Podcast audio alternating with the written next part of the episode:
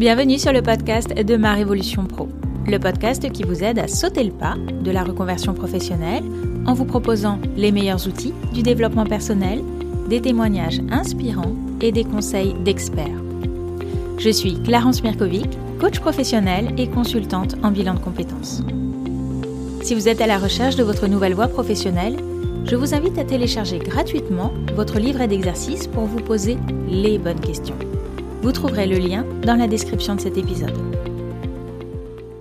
Je reçois dans ce nouvel épisode Aurélie Lelouch, DRH, pour évoquer avec elle la rupture conventionnelle.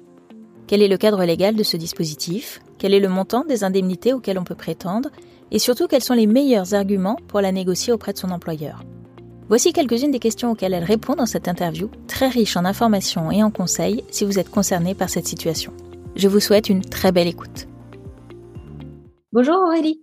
Bonjour Clarence. Merci beaucoup d'avoir accepté euh, mon invitation. Est-ce que tu peux commencer par te présenter, s'il te plaît? Euh, Oui, bien sûr.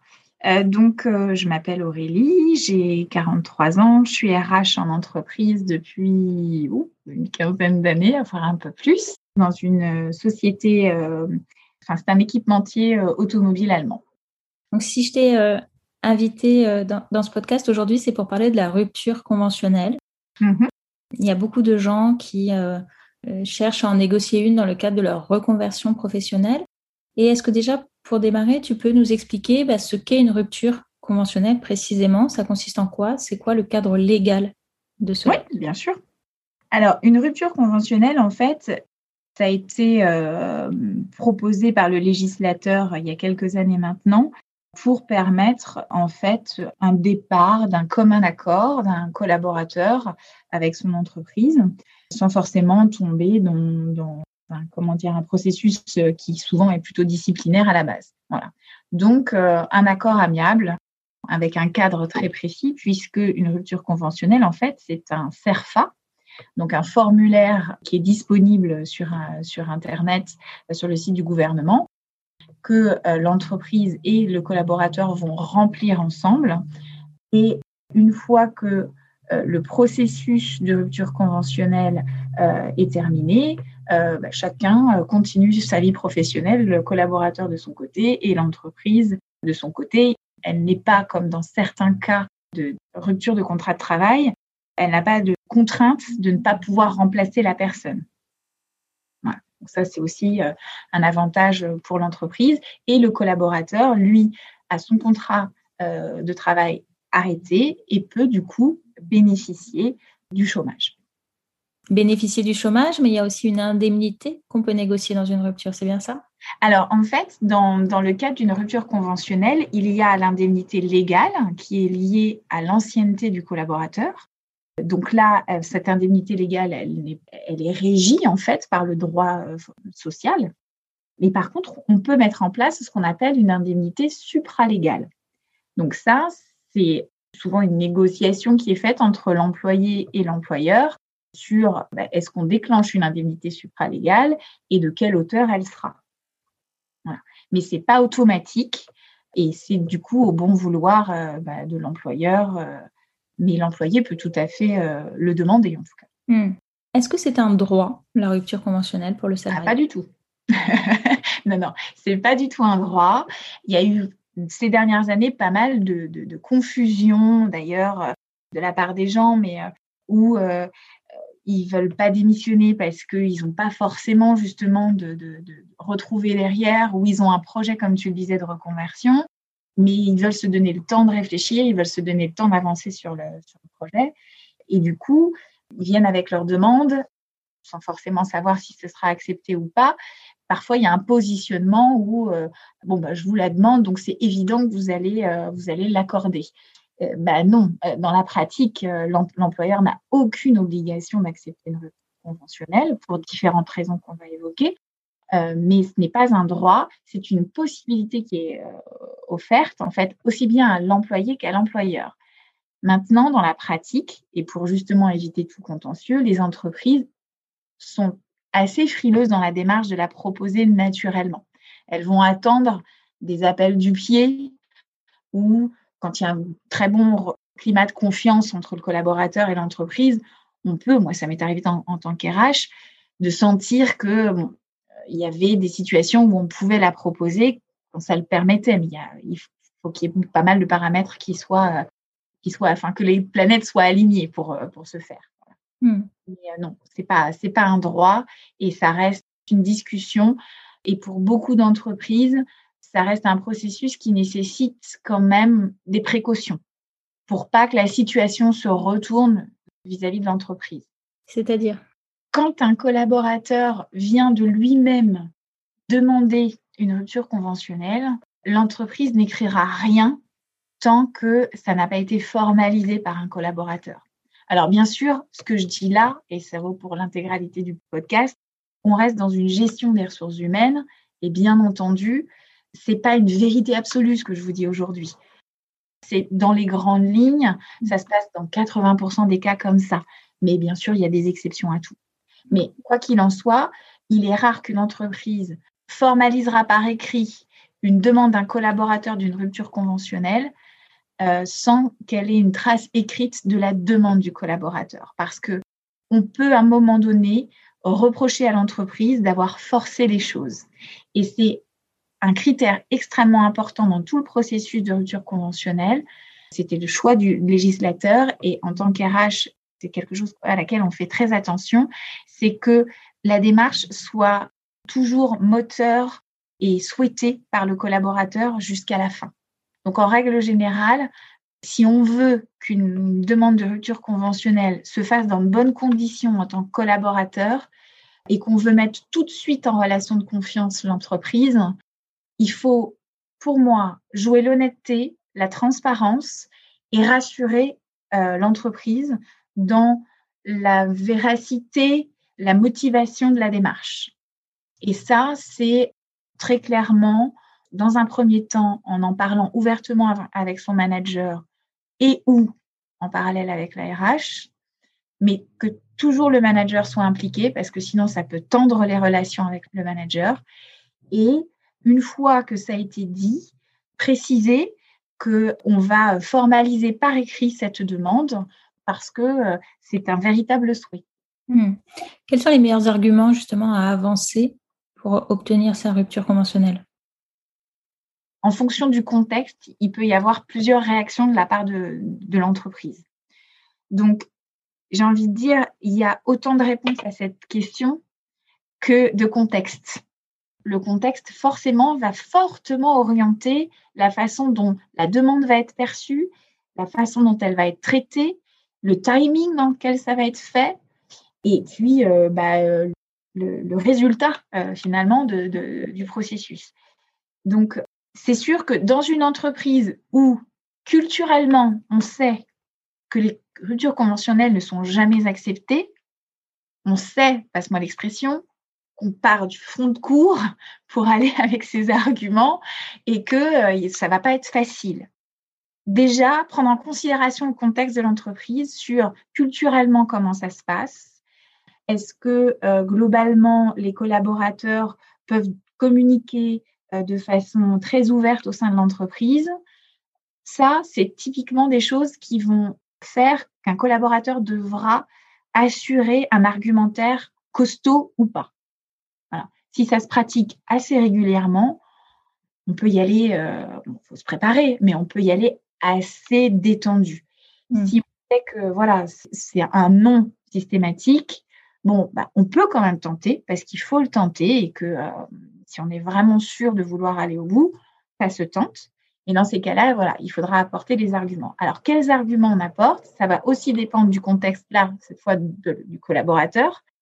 Si c'est je suis plus, suis plus très bien dans mon poste, je vois pas de possibilité d'évolution, que c'est pas dit sur le ton du reproche, hein, bien sûr, mais il faut, l'amener positivement. Mais je ne vois pas de possibilité, je vois pas ce que vous, entreprise, vous pouvez m'apporter. Donc, faire aussi un peu porter la responsabilité de la situation à, l'entreprise.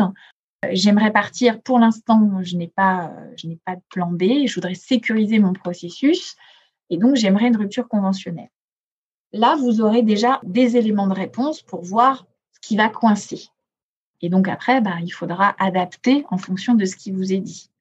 Si maintenant, c'est, alors je ne sais pas si j'y viens tout de suite, mais des situations beaucoup plus complexes où il y a une souffrance au travail, Je pense que là, il faut être assez factuel sans être menaçant parce que euh, voilà, il faut toujours préserver au maximum le climat de confiance avec l'entreprise, mais préciser qu'il y a une souffrance et pourquoi il y a une souffrance. Ça pourra faciliter le processus si l'entreprise avait aucunement l'intention de vous voir partir. Parce que ça aussi, c'est un, critère qui va fortement peser dans la balance. Même si l'entreprise pourra vous remplacer, pour autant, ça veut dire recruter quelqu'un, former quelqu'un, euh, voilà, vous perturber ses plans. Donc, et ça c'est un argument, un autre argument, venir avec une solution backup, c'est amener aussi sur un plateau d'argent, dire voilà, je vous demande ça, je sais que potentiellement c'est une faveur que vous, pouvez m'accorder, mais je vous propose aussi euh, des solutions. Et ça, aussi bien le manager opérationnel que la RH sera euh, sensible, je pense, à, ça. D'un point de vue employeur, il va y avoir plusieurs critères qui vont rentrer en ligne de compte. Il y a le contexte économique du moment, si euh, c'est compliqué pour eux, si euh, euh, sans forcément ça se voit, si au niveau RH ils sont en train de se dire on, va avoir des réductions de postes, bon bah forcément ça va peser dans la balance aussi. Mais il y a aussi quelque chose de très terre à terre qui est la, performance de, la personne dans son job. Et là, forcément, si la personne est démotivée par la situation, soit parce qu'elle a envie de partir pour euh, faire autre chose, soit parce que c'est un, un, projet de reconversion, de toute façon, quel que soit le, contexte de la personne, si on est démotivé, souvent il y a un, souci de performance ou d'entrain dans le travail qui se fait sentir voire de, de low performance. Hein, euh. Là, du coup, forcément, ça donne plus de facilité à l'entreprise de se dire bon, ben, on a plutôt tout à gagner à aller au bout d'une rupture conventionnelle parce qu'on sent que la motivation est plus là ou que euh, de toute façon, euh, il est au taquet de ses possibilités et la personne, d'un point de vue très, très terre entreprise, on n'obtiendra pas davantage de ce collaborateur-là. Donc, ben, on, peut commencer à réfléchir à une rupture conventionnelle il faut éviter de tomber dans le chantage et de dire euh, bon bah tu me refuses ma RC, bah, je, ne vais rien faire parce que ça ça tend les relations, tout va se dégrader, vous allez plus y perdre qu'y gagner. Et en plus ça peut finir par vous n'aurez pas pour autant votre rupture conventionnelle, vous serez obligé de démissionner. Et alors après pour avoir des contrôles de référence, bah voilà, faut s'accrocher. Donc, éviter de tomber dans, le chantage, mais par contre, toujours positivement, euh, reprendre ces arguments, préciser que ça va être compliqué pour vous de continuer d'être motivé, que vous ne faites pas de chantage, mais que ça va être compliqué de trouver la motivation parce que vraiment, vous n'arrivez pas à trouver ce qui va vous motiver, si c'est un problème d'envie par rapport au poste. Et si c'est un projet de reconversion, j'ai envie de dire, c'est limite plus simple. Parce que déjà, moi, ce que je, peux recommander aux gens dans ce, dans ce cas de figure-là, c'est dans le cadre de leur entretien professionnel, de préciser qu'ils ont ce projet de reconversion, de regarder ce que, ce que propose euh, le CEP, le conseiller en évolution professionnelle, qui est accessible à tous les collaborateurs de, de toutes les entreprises de France et de Navarre. Il y a un site qui est dédié, qui est extrêmement bien fait, qui permettra aussi de donner des arguments aux gens qui sont en projet de reconversion. Mais déjà d'en parler dans le cadre de l'entretien professionnel, c'est bien. après, ça a lieu tous les deux ans, donc il euh, faut que ce soit le bon timing. Sinon, d'en parler euh, ouvertement au, manager pour préciser pourquoi ce projet, pour que l'entreprise comprenne que euh, c'est une volonté personnelle, qu'il n'y a pas de, reproche auprès de l'employeur, mais que voilà, le, collaborateur, il a aussi besoin de se sécuriser dans son processus de reconversion et que la, la conventionnelle, elle est, elle est inévitable dans le sens où la personne ne peut pas démissionner parce que derrière, elle n'a pas forcément les moyens financiers pour mettre son projet en place dans un temps euh, très court. C'est euh, voilà, c'est expliquer son projet, c'est dire pourquoi c'est important pour, euh, pour, soi et quels sera en effet les avantages pour, pour l'entreprise. Et puis, hmm. vous avez ce fameux plan B en disant bon bah je m'en vais, mais j'ai pensé à ça, ça ou ça, ou à telle personne. Bah, c'est toujours des infos en plus qui, qui peuvent aller dans votre sens. Si la rupture est refusée, à quel point ça peut nous porter préjudice au quotidien dans l'entreprise si on décide de rester? Sans doute sur, en tout cas dans les, premiers mois, sur des promotions possibles. Parce que du coup, il y aura ce doute sur la motivation. Donc, euh, je pense qu'il faudra euh, réassumer le fait que bon bah on veuille rester ou montrer voilà la motivation si finalement il y a des opportunités de, promotion qui peuvent nous intéresser. Voilà, faudra rassurer là-dessus. Mais euh, bon, à part un management très susceptible, ça s'oublie comme tout le reste, comme une faute professionnelle, hein, j'ai envie de dire. ça, y a, voilà, personne n'est parfait et on peut faire des fautes ou alors on peut faire aussi des propositions qui sont refusées. Pour autant, on, peut continuer d'être complètement pro et, euh, de rester engagé. Quoi. Hmm. Tu disais que tu parlais de culture d'entreprise.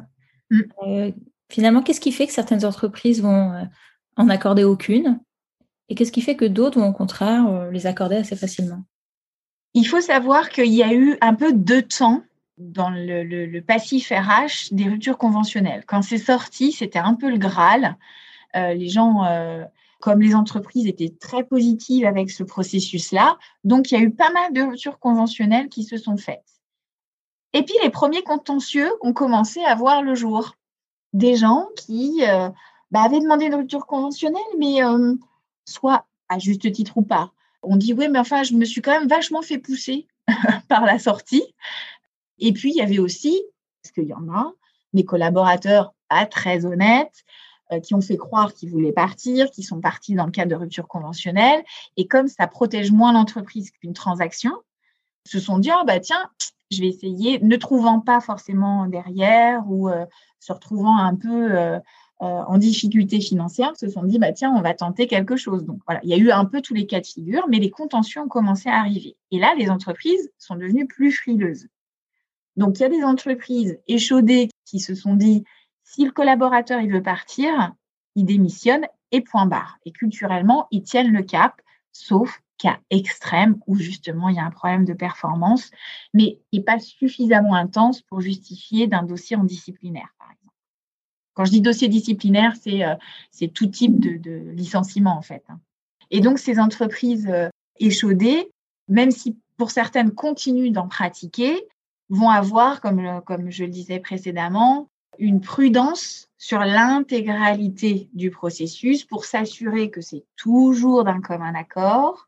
Donc, c'est là-dessus où le collaborateur va être, ça va être important pour lui de rassurer tout au long du processus que c'est bien d'un commun accord, qu'il est, plus, j'ai envie de dire, plus on va le dire, plus ça va être entendu et plus il y a de chances que le processus aille au bout.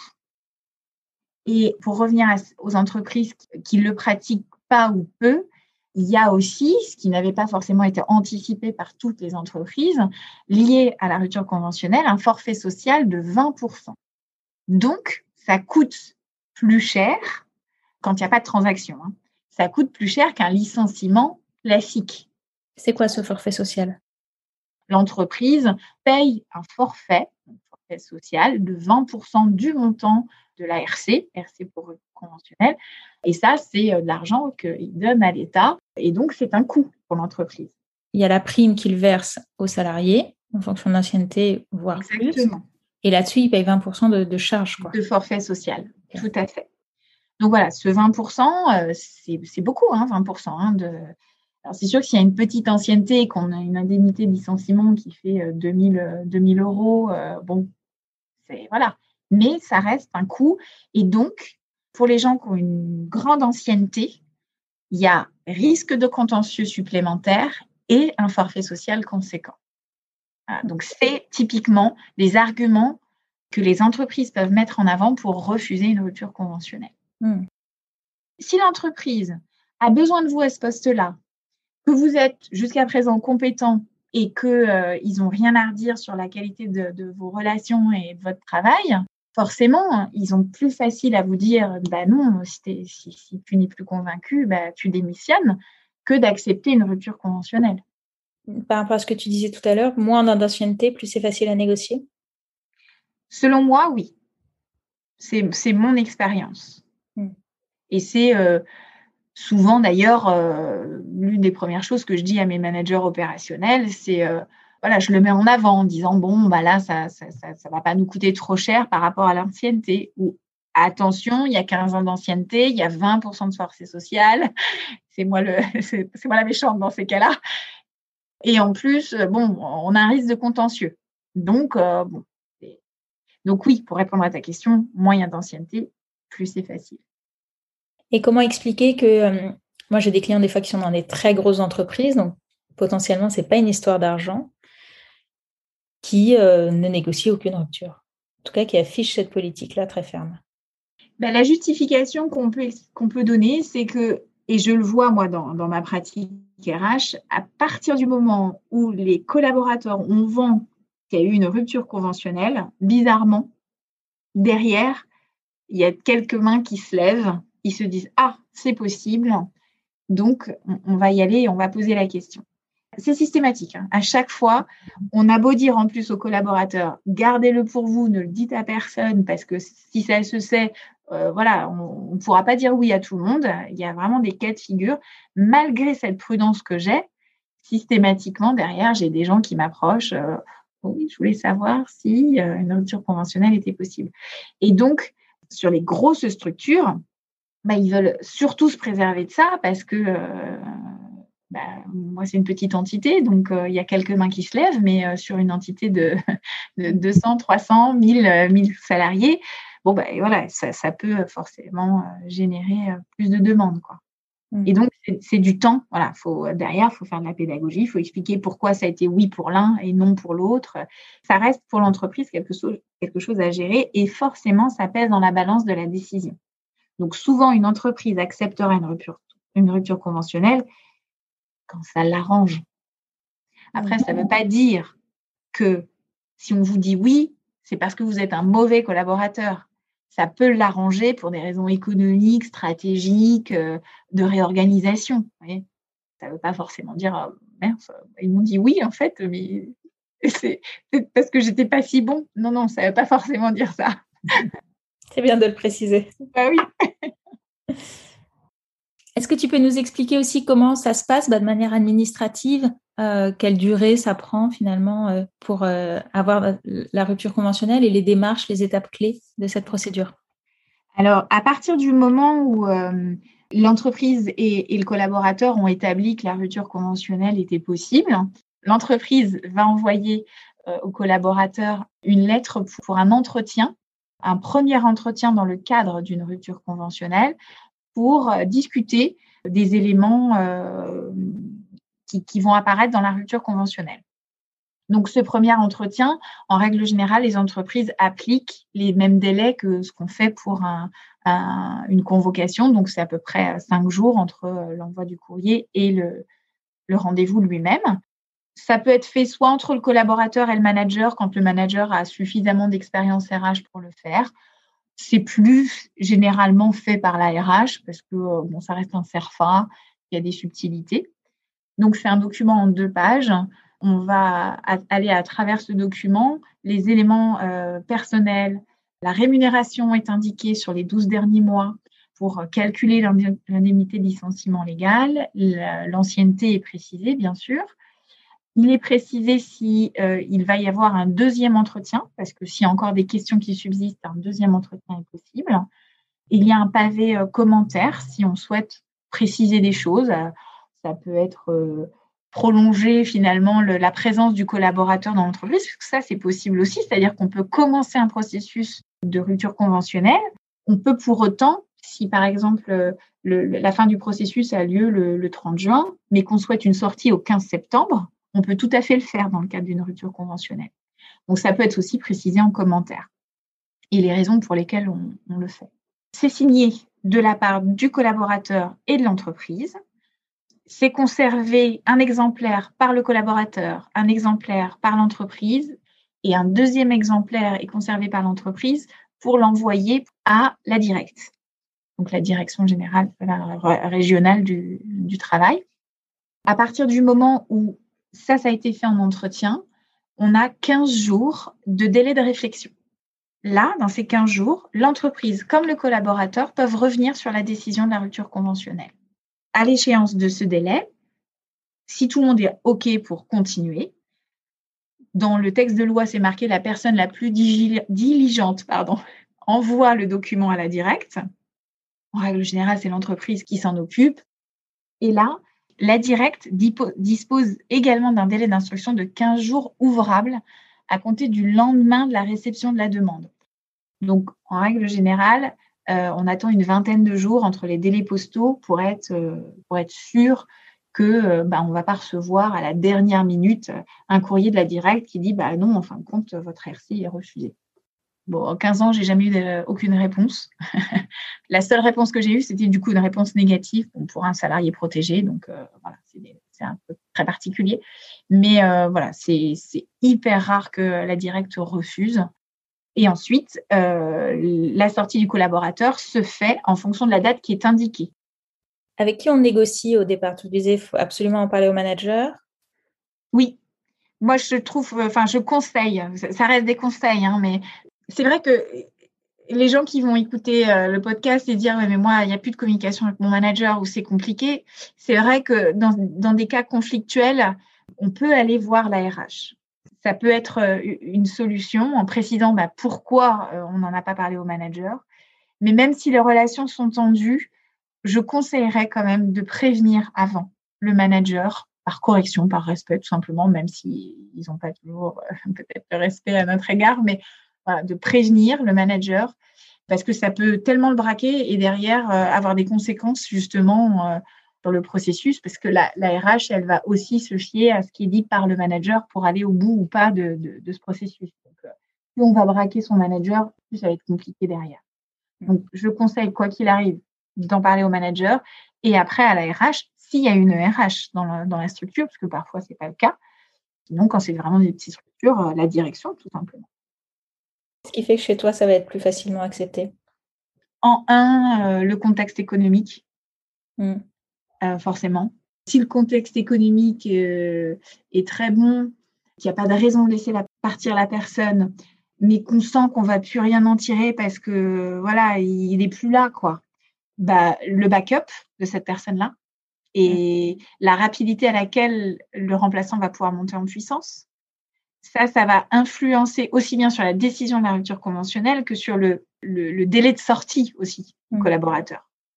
Et ça, c'est pour ça qu'il faut aussi que les gens aient à l'esprit de dire, euh, ça peut être un argument supplémentaire de dire, euh, je suis pas non plus à la seconde, même si la personne brûle d'envie de partir, il faut laisser euh, un peu d'espace à l'entreprise pour accueillir la chose et dire bon bah j'aimerais bien partir rapidement mais si c'est compliqué pour vous je peux comprendre on peut en discuter voilà mais laisser cette porte ouverte ça peut aider et puis après, euh, c'est euh, bah, la situation, le coût, quoi. Forcément, ça va pas être le même budget pour quelqu'un qui est là depuis 20 ans que quelqu'un qui est là depuis 3 euh, ans. Et puis aussi, quand je parlais de la relation de confiance, si on sait que c'est quelqu'un qui, qui, est très procédurier, qui n'a pas forcément une grande attache avec l'entreprise, c'est peut-être pas la rupture conventionnelle vers laquelle il faut aller, mais plutôt une transaction parce qu'on voudra sécuriser le processus contentieux derrière. Qu'est-ce que c'est une transaction? En fait, c'est un, départ négocié, c'est-à-dire que l'accord transactionnel va finalement encadrer le côté négocié du départ, c'est-à-dire que le collaborateur, il faut à l'entreprise un motif pour licencier la personne, le collaborateur accepte ce motif et de fait de cette acceptation de motif, a une compensation financière qui est encadrée par un accord transactionnel où il est stipulé que euh, le collaborateur ne peut revenir euh, euh, au prud'homme pour remettre en question ce, licenciement.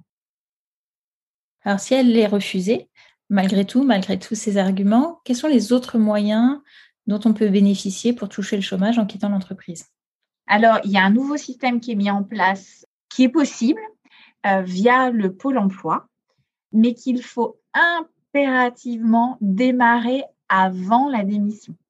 Donc, vous pouvez aujourd'hui démissionner de, votre entreprise et un peu plus tard, parce que ça va nécessiter un passage en commission auprès du Pôle emploi, bénéficier euh, des indemnités Pôle emploi. Alors, ça peut se faire par le biais du CPE, du CEP, pardon, dont je, dont je parlais juste avant. Il conseille extrêmement bien sur, le, sur les étapes et le processus. Et en fait, il faut que vous ayez amorcé ce processus de CEP avant de, de, déposer votre démission parce que vous aurez un accord de principe de la part du Pôle emploi sur la potentielle. Ce sera, ce sera en plus pas quelque chose de 100% sûr, mais vous aurez un accord de principe sur une potentielle prise en charge et vous ne le saurez que quand vous irez déposer votre dossier, que voilà, c'est pleinement accepté. Donc ça, c'est le processus démissionnaire, hein, je crois, l'a dit. Oui, il faut avoir un projet de reconversion bien défini. Enfin, pour moi, dans le cadre du CEP, il n'y a qu'un projet de reconversion qui peut s'y appliquer. Sur la démission brute d'une entreprise, enfin, sans, sans, projet de reconversion, et euh, j'ai envie de dire, on arrive après et on, dit, euh, s'il vous plaît, est-ce que vous pouvez m'aider? Dans 100% des cas ou 99% des cas, c'est un refus. Donc, euh, après, il y a quelque chose, mais qui n'est pas propre du tout. Euh, donc euh, voilà, je préfère euh, alerter. C'est pas propre pour plusieurs raisons. C'est pas propre d'un point de vue éthique et ça peut vous mettre en difficulté pour l'avenir. C'est quelque chose que je déconseille fortement, sauf quand il y a une souffrance au travail et que l'entreprise ne veut pas le voir. Mais c'est l'abandon de poste. Hmm. Alors, qu'est-ce que c'est précisément? Alors, l'abandon de poste, euh, c'est très mal perçu par les entreprises, à juste titre, hein, parce qu'en gros, bah, c'est un collaborateur qui euh, travaillait le lundi et puis le mardi, euh, on ne le voit plus. Hmm. Et on ne le voit plus du tout, on n'en entend plus parler. Et donc là, il y a un processus qui doit être mis en place par l'entreprise pour licencier le collaborateur pour abandon de poste.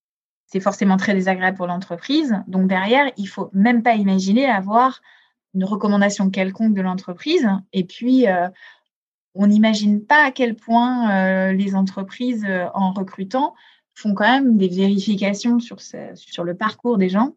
Et j'ai envie de dire, tout se sait. Et comme dans la vraie vie, hein. tout se sait à un moment donné. Voilà. Donc, vous êtes licencié par l'entreprise. vous faites déjà un premier courrier pour savoir pourquoi vous venez pas. Elle est obligée d'attendre, de refaire un courrier. Sans réponse, ben, dans ces cas-là, l'entreprise peut commencer à engager le licenciement. Donc, ça prend du temps. Et puis, euh, il n'y a pas d'indemnité de licenciement. Encore heureux. Euh, mais bon, ça nécessite derrière de recruter quelqu'un au pied levé. Voilà, ça, la met dans un embarras euh, assez conséquent. Et combien de temps ça dure le process avant d'être ben, Ça, ça va dépendre, euh, ça va dépendre de la réactivité de, de, de, l'équipe RH ou de la direction sur ce, sur ce sujet. Mais en gros, à partir du moment où on voit plus la personne, en règle générale, on s'en inquiète, on cherche, à, on cherche à prendre de ses nouvelles. Si on n'a pas d'arrêt de travail dans les 48 heures, déjà, c'est qu'on s'oriente vers un abandon de poste. Si là, en plus, la personne ne nous recontacte pas, c'est que c'est bon, on y est. Donc là, on peut envoyer un premier courrier. On attend en règle générale euh, une semaine entre le, premier et le deuxième courrier. Et voilà, quand on n'a aucune réponse ni au premier ni au deuxième courrier, là, on peut engager la procédure de, licenciement. Et dans ces cas-là, elle est euh, aussi rapide qu'un processus de licenciement classique. Vous convoquez un entretien préalable. Bien sûr, la personne ne se présente pas.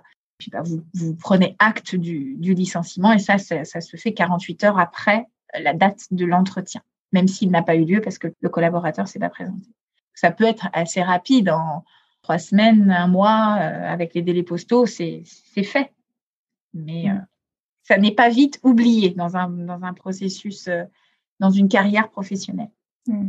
Et est-ce qu'il n'y a pas des entreprises aussi qui vont finalement ralentir pour finalement pour embêter ce salarié-là, qui vont ah ralentir oui. la, si, si.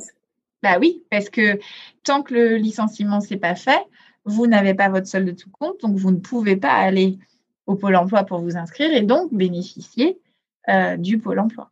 Et donc, mm. oui, il y a des entreprises qui font traîner ça très longtemps, mm. volontairement. Ouais. Il n'y a aucune certitude, quoi. Non, il n'y a aucune certitude là-dessus. Mm. Est-ce qu'il y a une dernière chose que tu souhaites euh, ajouter sur tout ce qu'on a vu, Aurélie? Le seul conseil que je pourrais donner aux gens dans, cette situation, c'est euh, bah, d'oser, hein, parce que voilà, si on ne pose pas la question, à aucun moment on aura la certitude que c'est possible d'avoir cette intelligence émotionnelle, de se dire euh, est-ce que c'est le bon timing euh, Auprès de quelle personne je vais pouvoir m'adresser? C'est là où le réseau aussi a, a, son utilité. Parfois, on a un meilleur relationnel avec son N plus 2 qu'avec son N plus 1. Donc, euh, voilà, c'est un peu de réfléchir à ce, genre de choses pour que euh, ça reste une négociation. Donc, euh, il faut que ça se passe dans les meilleures conditions possibles et, mettre toutes les chances de, votre côté. Mais il faut oser. Bah merci beaucoup Aurélie pour toutes ces informations. Je pense que ça va être très utile à de nombreux salariés qui souhaitent se reconvertir. Merci beaucoup. Tant mieux, mais avec plaisir. À bientôt, au revoir. À bientôt. Merci d'avoir écouté cet épisode jusqu'au bout. Si ce podcast vous plaît, je vous invite à vous y abonner et à lui laisser un commentaire ainsi qu'une note 5 étoiles sur votre plateforme d'écoute préférée. Et si vous souhaitez entreprendre une reconversion professionnelle, prenez rendez-vous pour un entretien préliminaire, gratuit et sans engagement. Cela nous permettra de faire connaissance et de voir quel est l'accompagnement le plus adapté à votre situation. Vous trouverez le lien pour prendre rendez-vous dans la description de l'épisode. Je vous dis à bientôt. Au revoir.